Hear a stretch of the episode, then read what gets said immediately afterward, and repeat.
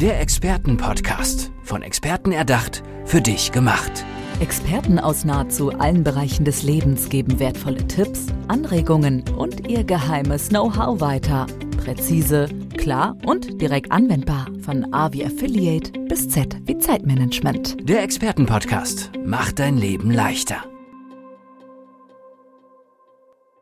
Wissen Sie, was Epigenetik ist? Falls nicht, dann sollten Sie jetzt aufpassen, denn neben mir sitzt eine Frau, die uns dieses Thema heute mitgebracht hat und ich bin schon ganz gespannt darüber, mehr zu erfahren. Hier ist Agnes Schütz. Hallo liebe Agnes, schön, dass du da bist. Ja, hallo, herzlichen Dank für die Einladung. Du musst uns, glaube ich, mal direkt zu Beginn verraten, was ist denn eigentlich Epigenetik?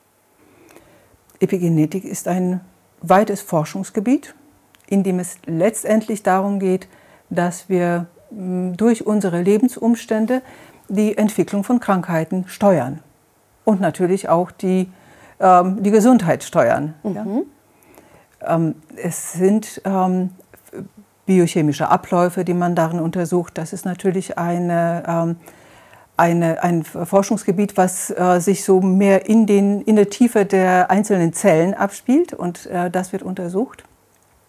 Die Ergebnisse, die für uns relevant sind, ähm, sind alltäglich und sehr, sehr offensichtlich. Mhm. Und ähm, ja, und das ist ja das Schöne daran, weil die Anwendung ähm, letztendlich jedem zugänglich ist. Ah, spannend. Was sind denn die Vorteile von Epigenetik, dass du sagst, man sollte das viel mehr auch in den Fokus rücken, dass Menschen auch Bescheid wissen, was Epigenetik ist? Ähm, das, ähm, ja, das ist also ganz offensichtlich ist natürlich die, ähm, das Sparen der Gesundheitskosten und der Folgekosten. Was dann möglich wäre, sage ich mal, das ist noch nicht der jetzige Zustand, ähm, aber es wäre möglich, wenn die Menschen äh, lernen würden, ähm, für sich selbst zu sorgen, indem sie ähm, darauf achten, dass ihre Erkrankungen überhaupt nicht äh, zum Ausbruch kommen. Ah. Damit die äh, einzelnen Menschen für sich sorgen können, muss natürlich auch äh, zuerst das, ähm, muss die Fachwelt äh, dieses Thema ähm, überhaupt ähm, ja, auf dem Schirm haben. Ja? Mhm. Es, es, muss ähm, populär werden, offensichtlich werden. Und äh, ich hoffe, dass es auch eine Zeit gibt, ähm, in der Ärzte nicht erst dann eingreifen, wenn es sozusagen in meinen Augen schon zu spät ist, indem die Erkrankung ausgebrochen ist, sondern ähm, eben früher. Und das war ja auch mein ähm, ja, mein Leid sozusagen äh, im Studium und auch in meinem weiteren Weg, dass ich ähm, eigentlich dazu ähm, ausgebildet wurde, abzuwarten und nicht die offensichtlichen ähm, Stufen äh, im Vorfeld schon, ähm, äh, schon ähm, zu beeinflussen, indem die Erkrankung gar nicht passiert. Und ähm, es gibt ähm, ja viele Sachen, die irgendwie offensichtlich sind und ähm, es gibt aus verschiedenen Bereichen gab es immer wieder ähm, äh, schon Hinweise dazu, wie man das machen kann. Über Sport und Ernährung weiß natürlich jeder so ungefähr Bescheid. Mhm. Verbindet das eher mit etwas mh, hm, unangenehmen, äh, ja leidvollen vielleicht, ja. weil man da auf irgendwas verzichtet. Und ähm, zum Glück gibt es jetzt eben dieses Forschungsgebiet, ähm, was, ähm, was sich in dem, mit der Gesamtheit ähm, dieser Einflüsse beschäftigt. Und epigenetische Faktoren, das sind biochemische ähm, Abläufe, aber letztendlich für uns sind das, ähm, um das zu verstehen, sind das Faktoren, die die äh, Aktivität unserer Gene beeinflussen. Mhm. Also man muss sich das so vorstellen, dass unsere Gene sozusagen so eine Art Partitur ist. Mhm. Sind. Ja, das, ist, ähm, das ist ein Stück Papier mit, mit Punkten drauf. Ja. Der Komponist kann da das schönste Musikstück ähm, komponiert haben, was potenziell drin enthalten ist. Es braucht aber das Orchester und es braucht den Dirigenten, mhm. um, das, äh, um das dann äh, zu, ähm, zu hören, um das zu erleben. Und so ist das mit unseren Genen auch. Okay.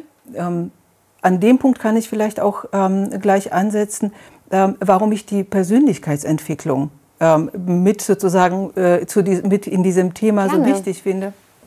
Weil ähm, die Gesundheitsförderung durch die Epigenetik ist nur dann möglich, wenn wir etwas an unseren ähm, bisherigen Glaubenssätzen ändern. Mhm. Ja, das ist, ähm, es, es, ist eine Fehlentwicklung, muss man aus dem heutigen ähm, äh, Standpunkt der Wissenschaft sagen, dass auf der Schublade, in die sozusagen aufgeht, wenn wir über das Thema Gesundheit sprechen und ähm, äh, Krankheit und so. Ähm, auf, auf der Schublade steht nämlich, äh, ich bin meinen Genen ausgeliefert. Ja. Das ist bei uns so. Ja, das war schon bei meinen Eltern also sprich, und Großeltern so. Wenn ich in meinen Genen eine, eine Krebserkrankung schon habe, dann denke ich, ich bin dem ausgeliefert. Ich habe in meinen Genen keine Krebserkrankung. Diese Gene wurden nicht gefunden. Das hat die Forschung immer wieder versucht, ja. weil man von der Seite versucht hat, sozusagen äh, an das Thema Genetik und, und Krankheit heranzugehen. Ähm, das ist aber nicht gelungen. Auf diese Schublade müsste draufstehen, meine Gene sind mir ausgeliefert. Aha, weil? Weil ich dafür ähm, verantwortlich bin, oder äh, wenn ich das Wissen habe, bin ich verantwortlich. Bevor ich das Wissen habe, habe ich die potenzielle Möglichkeit, darauf Einfluss zu nehmen, dass das gesamte Potenzial der Gesundheit, was in unseren Genen gespeichert mhm. ist, ähm, abge abgerufen wird sozusagen. Mhm. Das ist also das muss man sich so vorstellen, dass wir über Tausende von Jahren als Mensch, mhm. ja, als Spezies, diese Gene verfeinert haben. Mhm. Ja, das äh, genetische ähm, äh, Entwicklung äh, verläuft in, über ganz lange Zeiträume. Wir haben uns der, dem, der Umwelt und, und unseren Lebensbedingungen angepasst. Es ist das Beste, was uns sozusagen passieren könnte, ist alles in den Genen gespeichert. Mhm. Ja, das ist unser gesamtes gesundheitliches Potenzial. Und wir haben verlernt, damit umzugehen. Ja. Ja, deswegen liegt das sozusagen liegt das Problem bei uns. Und Lass uns meine ich mit dem Verstand natürlich, ja. Lass uns vielleicht nochmal, damit das, glaube ich, allen auch ein bisschen klarer ja. wird, vielleicht hast du mal ein Patientenbeispiel, wo auch, was die Epigenetik kann, wie sie arbeitet, ein bisschen deutlicher wird. Ähm, wichtig ist genau zu, ähm, zu sehen, dass die Epigenetik ähm, ähm, verschiedene Bereiche abdeckt, dass es nicht nur um Ernährung geht und so. Und das ist als Beispiel habe ich zum Beispiel einen Patienten, ähm, den ich vor, ähm, vor einiger Zeit hatte, sehr, sehr typisch, ein äh, Mann in besten Jahren, irgendwie Anfang 60, ähm, sehr müde, sehr lustlos, äh, möchte seine Firma eigentlich abgeben, weil er keine Motivation mehr hat und schläft schlecht. Ja, so das kann man sich, glaube ich, sehr gut vorstellen. Der kommt zu mir in meine Psychotherapiepraxis mhm. mit der Frage, habe ich jetzt eine Depression oder nicht? Muss ich Tabletten nehmen? Was ist überhaupt jetzt mit mir los?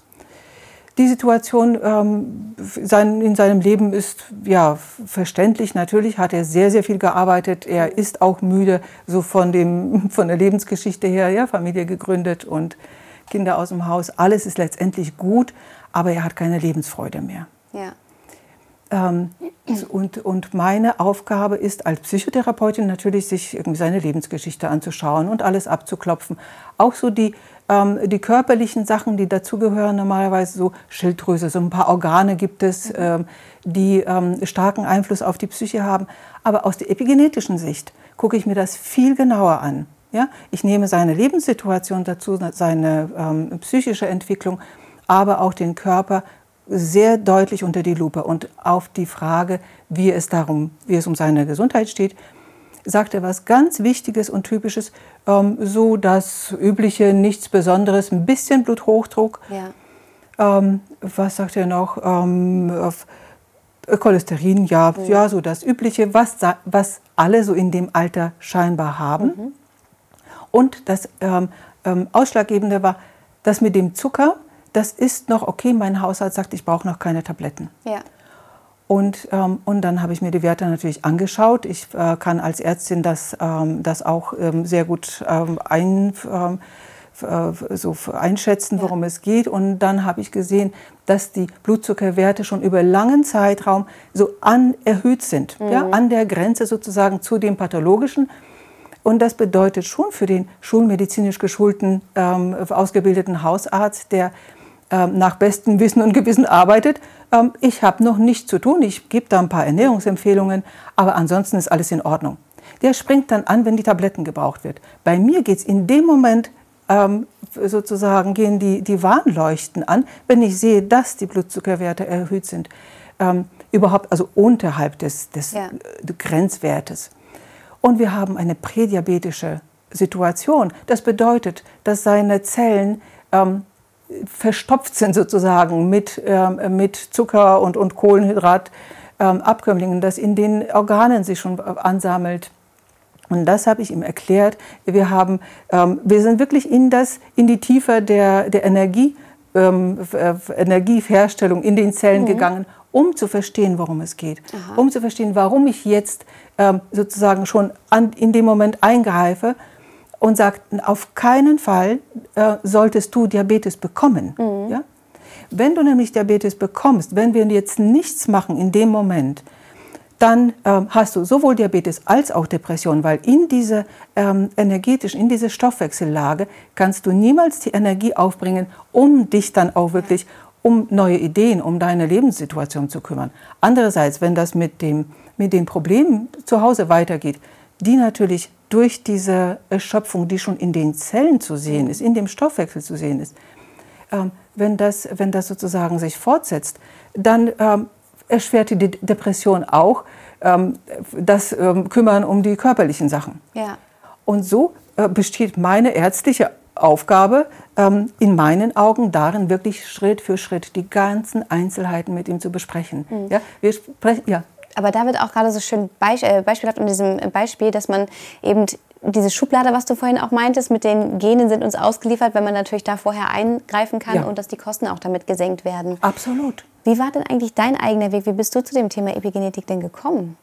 ja, das, äh, ja durch den Schmerz. Mhm. Ja, so wie man das halt am, äh, am besten lernt. Und ähm, ähm, ich bin selbst krank geworden. Mhm. 2014 habe ich die erste Autoimmunerkrankung bekommen und Hashimoto-Thyreoiditis haben so viele, ja.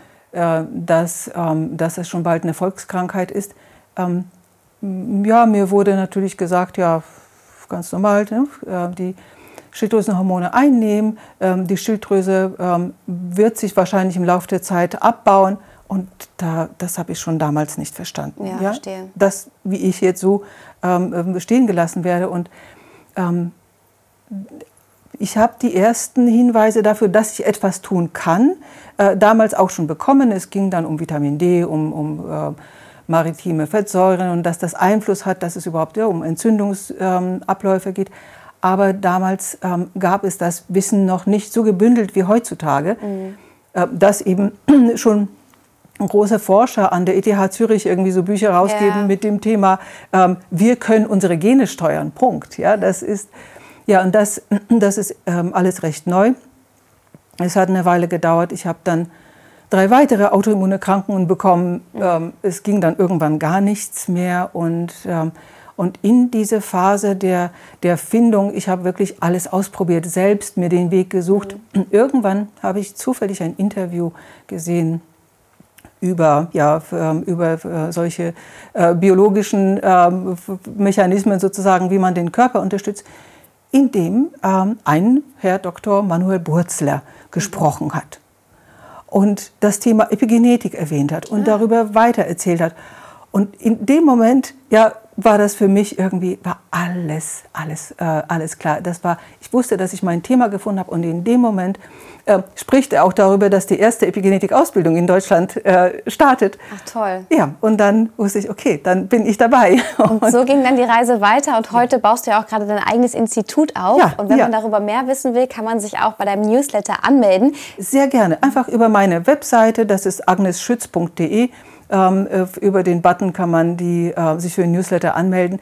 Das Institut wird sehr spannend, weil ich da an die breite Bevölkerungsmasse äh, sozusagen mit den Informationen rausrücken Toll. möchte. Auch einzeln arbeiten, aber auch einfach ähm, ja, das, das Wissen ähm, zugänglich machen. Es muss sein. Sehr gut, liebe Agnes, vielen lieben Dank, dass du uns die Epigenetik heute ein bisschen näher gebracht hast und danke ja. dir fürs Interview. Ja, ich habe zu danken. Das war sehr schön, irgendwie hier zu sein. Danke. Der Expertenpodcast. Von Experten erdacht, für dich gemacht. Wertvolle Tipps, Anregungen und ihr geheimes Know-how. Präzise, klar und direkt anwendbar. Der Expertenpodcast macht dein Leben leichter.